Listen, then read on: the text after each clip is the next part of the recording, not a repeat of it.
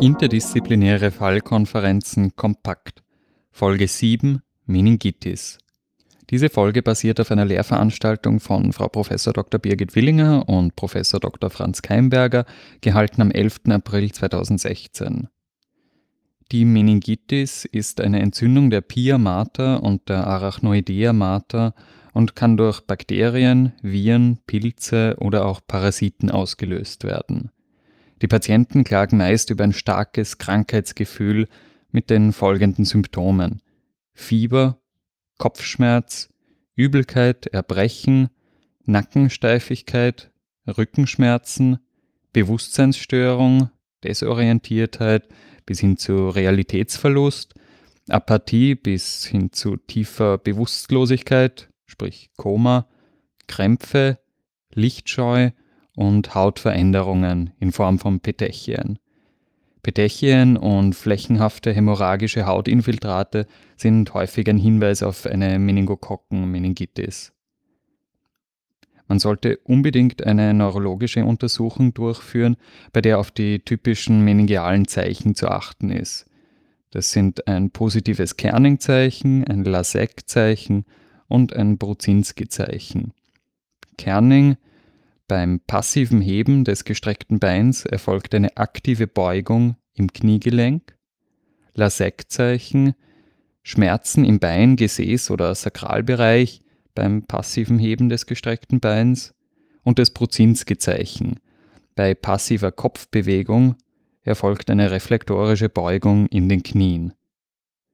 Aber das Fehlen von meningealen Zeichen schließt eine Meningitis nicht aus. Weiterführend veranlasst man ein Blutbild, Blutkulturen, eine Lumbalpunktion zum Nachweis von Bakterien im Liquor, häufig mit vermehrten Granulozyten, sowie ein Schädel-MR und ein CT. Nun zum Fallbeispiel. Ein 42-jähriger Bauarbeiter stellt sich in der Ambulanz vor. Er leidet seit etwa einer Woche an einem grippalen Infekt mit Fieber. Kürzlich seien auch starke Kopfschmerzen aufgetreten. Der Patient wirkt zeitlich und örtlich desorientiert und scheint unter einer zunehmenden Vigilanzstörung zu leiden.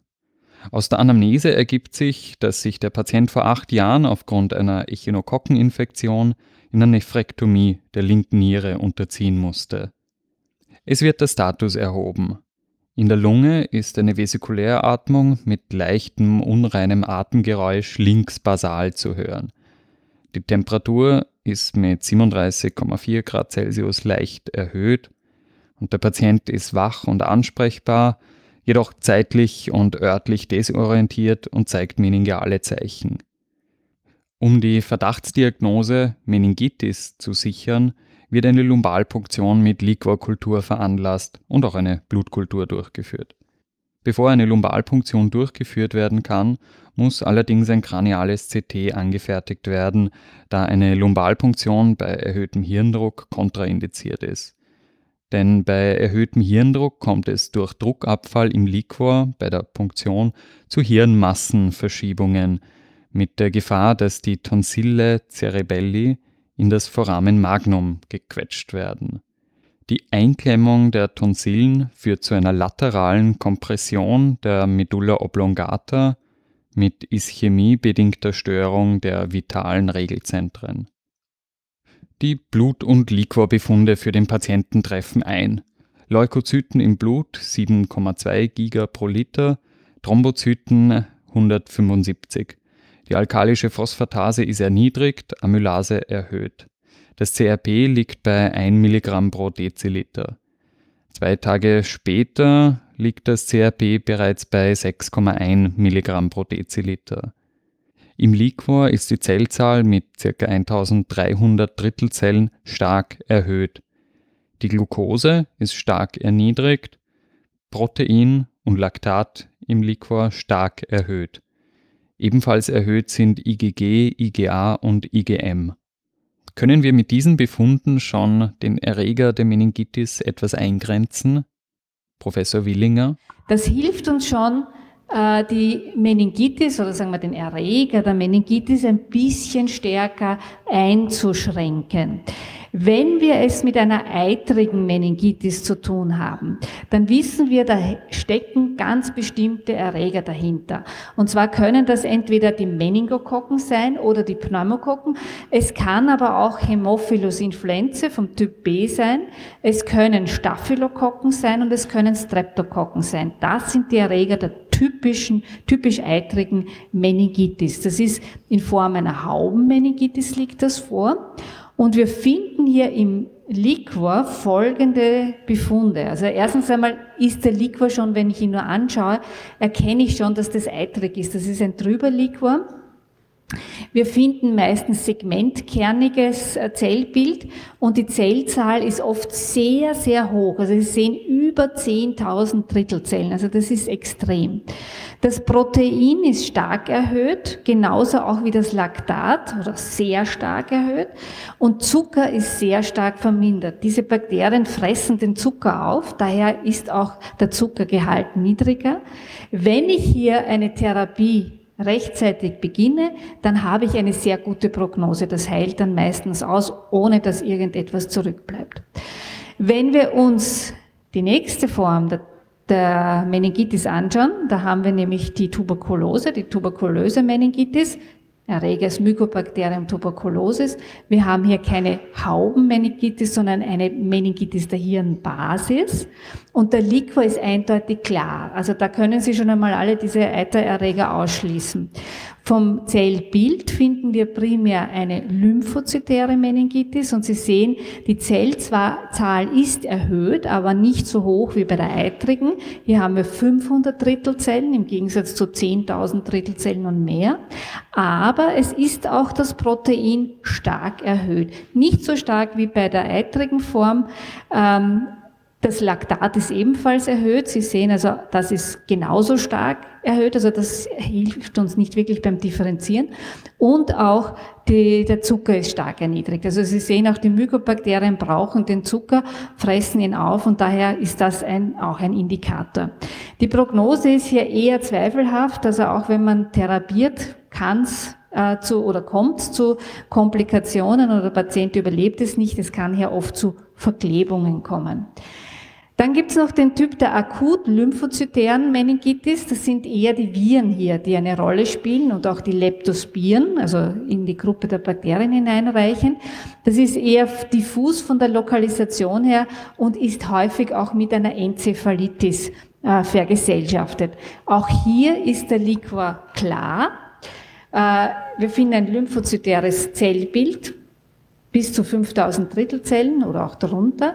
Aber was auffallend ist, ist, dass das Protein nur mäßig erhöht ist. Das gilt auch fürs Laktat. Das könnte sogar ein bisschen erniedrigt sein.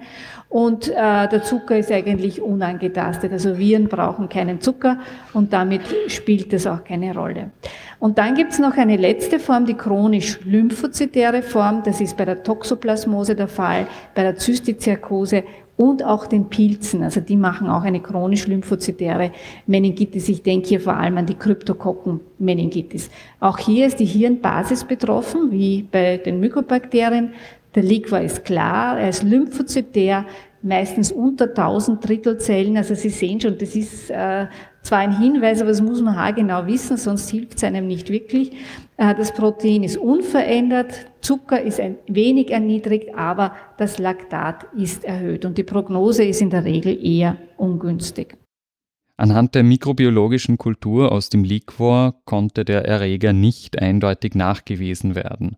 Untersucht wurde der Liquor in puncto Gramfärbung und konventioneller Kultur sowie PCR auf diverse Viren wie Herpes simplex 1 und 2, Zytomegalivirus, Borrelien, Varicella zoster, Enteroviren, Epstein-Barr-Virus und humanes Herpesvirus 6.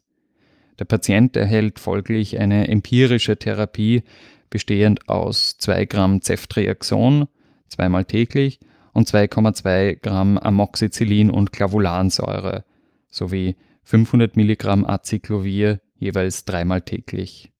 Und hat also gehofft, dass man damit auf der richtigen, am richtigen Weg ist. Es ist ihm auch nach kurzer Zeit besser gegangen.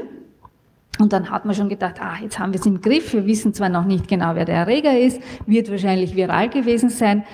Aber so schön war es leider doch nicht. Ein paar Tage später verschlechtert sich der Patient. Das Fieber steigt an, erreicht 40 Grad und die Vigilanz verschlechtert sich.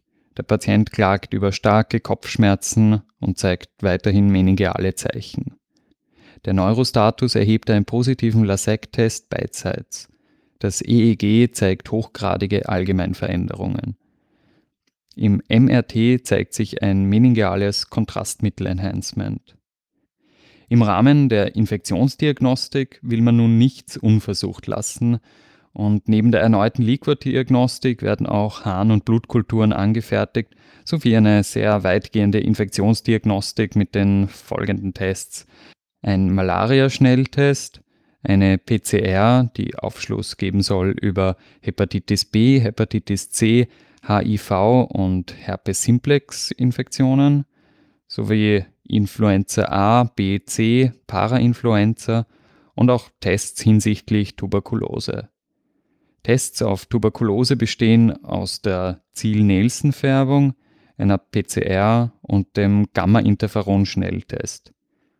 Der Gamma-Interferon-Schnelltest lässt sich bei diesen Patienten nicht bestimmen und die beiden anderen Tests, also die Ziel-Nielsen-Färbung und die Tuberkulose-PCR, fallen negativ aus.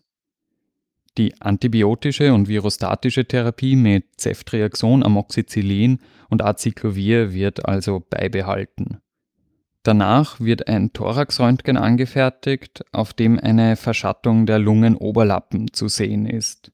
Diese Pathologie wird vom Radiologen allerdings übersehen und daher nicht befundet. Professor Keimberger Wenn Fehler bei einer Thoraxbefundung auftreten, dann ist das häufig und typisch an den Oberlappen, weil da sich so manches versteckt. Ja?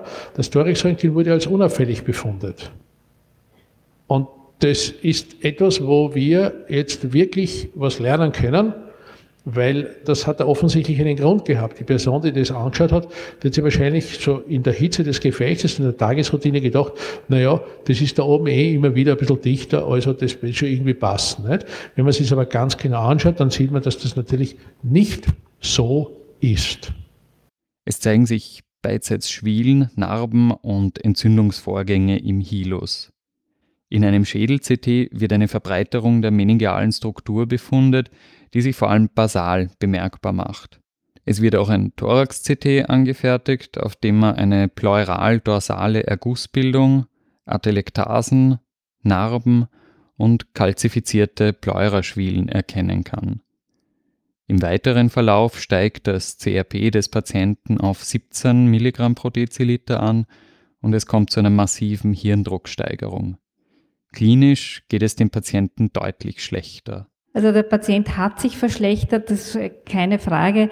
Es kam dann noch zu einer massiven Hirndrucksteigerung aufgrund des Ödems und äh, ist dann noch eine Ventrikeldrainage angelegt worden, aber der Patient verstirbt drei Tage später. Der Pathologe beschreibt hier eine basale tuberkulöse Meningitis. Also wir haben es hier wirklich mit einer TB zu tun. Und das Grundleiden war eine Lungentuberkulose mit Streuherden und eben diese tuberkulöse Meningitis. Äh, Im Nachhinein, also der Patient war schon tot, kam dann der Befund von der Mykobakteriendiagnostik und zwar haben wir die Ziel-Nielsen-Präparat gehabt, das war noch zu Lebzeiten, das war negativ, also hier hatten wir noch keinen Hinweis auf eine TB. Allerdings ist diese Färbung nicht sehr sensitiv. Auch die PCR war negativ und auch das sagt nichts aus. Das müssen Sie sich bitte merken und mitnehmen, obwohl wir immer glauben, die PCR ist das sensitivste, das wir haben. Aber in dem Fall ist es die Kultur. Die Kultur war positiv, die dauert halt leider Gottes nur ihre Zeit. Im Maximalfall sechs Wochen. Hier war sie sogar relativ schnell mit 15 Tagen, aber trotzdem zu spät. Das heißt also, eine negative Ziel-Nielsen-Färbung und ein negatives PCR-Ergebnis berechtigt noch nicht zu einem Ausschluss der Tuberkulose-Meningitis.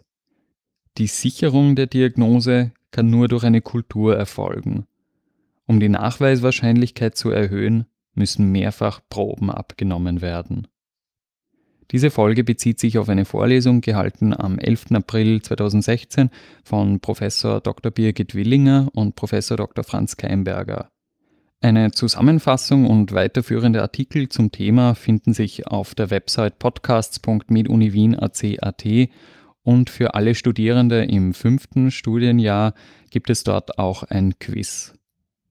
Manuskript Sarah Mühlböck, Gestaltung Florian Simon Linke